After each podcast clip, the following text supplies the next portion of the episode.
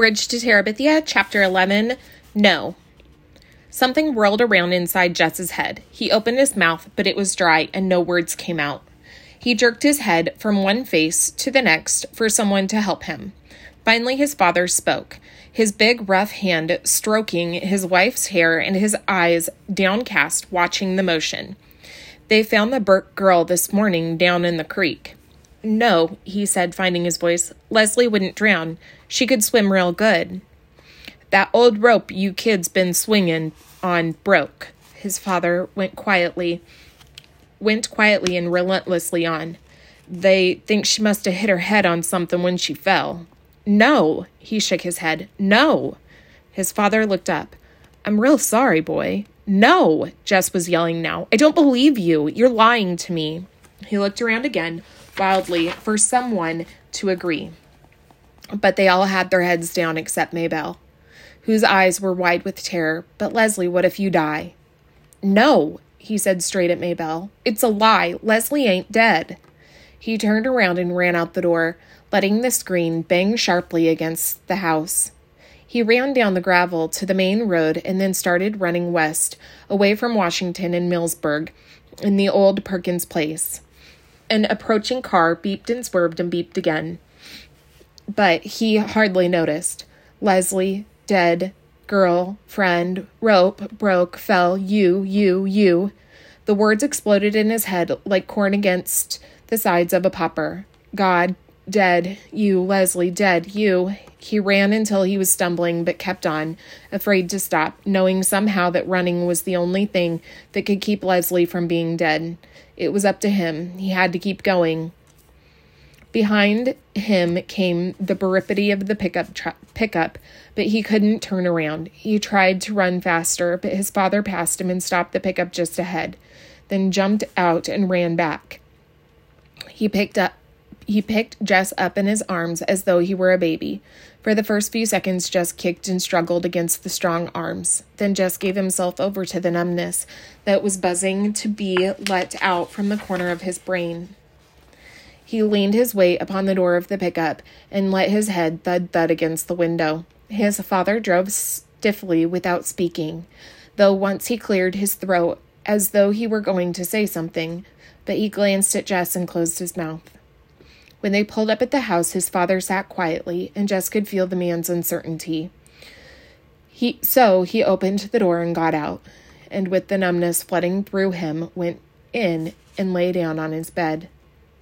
He was awake, jerked suddenly into consciousness in the black stillness of the house. He sat up, stiff and shivering, although he was fully dressed from his windbreaker down to his sneakers. He could hear the breathing of the little girls in the next bed, strangely loud and uneven in the quiet. Some dream must have awakened him, but he could not remember it. He could only remember the mood of dread it had brought with it. Through the curtainless window, he could he could see the lopsided moon with hundreds of stars dancing in brilliant attendance. It came into his mind that someone had told him that Leslie was dead. But he knew now that that had been part of the dreadful dream. Leslie could not die any more than he himself could die. But the words turned over uneasily in his mind, like leaves stirred up by a cold wind. If he got up now and went down to the old Perkins place and knocked on the door, Leslie would come and open it, and P.T. jumping at her heels like a star around the moon. It was a beautiful night. Perhaps they could run over the hill and across the fields to the stream and swing themselves into Terabithia. They had never been there in the dark, but there was enough moon for them to find the way into the castle, and they and he could tell her about his day in Washington and apologize. It had been so dumb of him not to ask Leslie if Leslie could go too. He and Leslie and Miss Edmonds could have had a wonderful day, different, of course, from the day he and Miss Edmonds had had, but still good, still perfect. Miss Edmonds and Leslie liked each other a lot. It would have been fun to have Leslie along. I'm really sorry, Leslie. He took off his jacket and sneakers and crawled under the covers. I was dumb not to think of asking. It's okay, Leslie would say. I've been to Washington a thousand times. Did you ever see the buffalo hunt? Somehow it was the one thing in all Washington that Leslie had never seen, so he could tell her about it, describing the tiny beasts hurling to destruction. His stomach felt suddenly cold. It had something to do with the buffalo, with falling, with death, with the reason he had not remembered to ask if Leslie could go with them to Washington today. You know something weird, he would say. What? Leslie asked. I was scared to come to Terabithia this morning. The coldness threatened to spread up from his stomach. He turned over and lay on it. Perhaps it would be better not to think about Leslie right now. He could go and see her first thing in the morning and explain everything. He could explain it better in the daytime when he had shaken off the effects of his unremembered nightmare. He put it amid the remembering in the day in Washington, working on details of pictures and statues, dreading up the sound, dredging up the sound of Miss Edmonds' voice, recalling his own exact words and her exact words. Occasionally, into the corner of his mind, mind's vision would come a sensation of falling, but he pushed it away with a view of another picture or sound of a conversation. Tomorrow he must share it all with Leslie. The next thing he was aware of was the sun streaming in through the window. The little girl's bed was only rumpled, rumpled covers, and there was movement and quiet talk from the kitchen. Lord, poor Miss Bessie. He'd forgotten about her last night, and now it must be late. He felt for his sneakers and shoved his feet over the heels without trying tying the laces. His mother looked up quickly from the stove at the sound of him. Her face was set for a question, but she just nodded her head at him. The coldness began to come back. I forgot Miss Bessie. Your daddy's milking her. I forgot last night, too.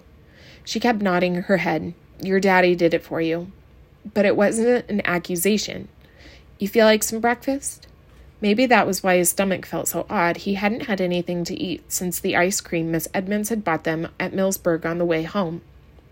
Brenda and Ellie stared up at him from the table. The little girls turned from the cartoon show at, show at the TV to look at him and then turned quickly back. He sat down on the bench. His mother put a plate full of pancakes in front of him. He couldn't remember the last time she had made pancakes. He doused them with syrup and began to eat. They tasted marvelous. You don't even care, do ya? Brenda was watching him from across the table. He looked at her puzzled, his mouth full. If Jimmy Dix died, I wouldn't be able to eat a bite. The coldness curled up from inside of him and flopped over. Will you shut your mouth, Brenda Aarons? His mother sprang forward, the pancake turner held threatening high. Well, Mama, he's just sitting there eating pancakes like nothing happened. I'd be crying my eyes out. Ellie was looking first at Mrs. Aarons and then at the at Brenda. Boys ain't supposed to cry at times like this, are they, Mama? Well, it don't seem right for him to sit there eating like a brood so. I'm telling you, Brenda, if you don't shut your mouth. He could hear them talking, but they were further away than the memory of the dream. He ate and chewed and he swallowed. And when his mother put three more pancakes on his plate, he ate them too. His father came in with the milk. He poured it carefully into the empty cider jugs and put them into the refrigerator. Then he washed his hands at the sink and came to the table. As he passed Jess, he put a hand lightly on the boy's shoulder. He wasn't angry about milking. Jess was only dimly aware that his parents were looking at each other and then at him. Mrs. Aarons gave Brenda a hard look and gave Mr. Aarons a look at which to say that Brenda was to keep quiet. But Jess was only thinking of how good the pancakes had been and hoping his mother would put down some more in front of him. He knew somehow that he shouldn't ask for more, but he was disappointed that she didn't give him give him any. He thought then that he should get up and leave the table, but he wasn't sure where he was supposed to go or what he was supposed to do. Your mother and I thought we ought to go down to the neighbors and pay respects. His father declared his thro- cleared his throat. I think it would be fitting for you to come too. He stopped again, Sings you was the one that really knowed the little girl.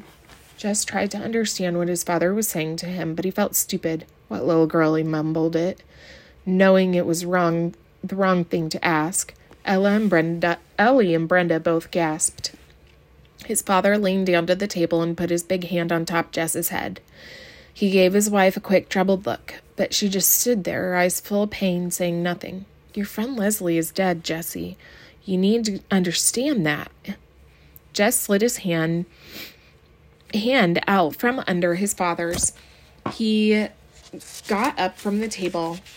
I know it ain't an easy thing. Jess could hear his father speaking as he went into the bathroom. He came back out with his windbreaker on. You ready to go now? His father got up quickly. His mother took off her apron and patted her hair. Maybelle jumped up from the rug. I want to go too, she said. I ain't never seen dead person before. No, Maybelle sat down. No, Maybelle sat down again, as though slapped down by her mother's voice. We don't even know where she's laid out yet, Maybelle, Mr. Aaron said in a more gentle tone.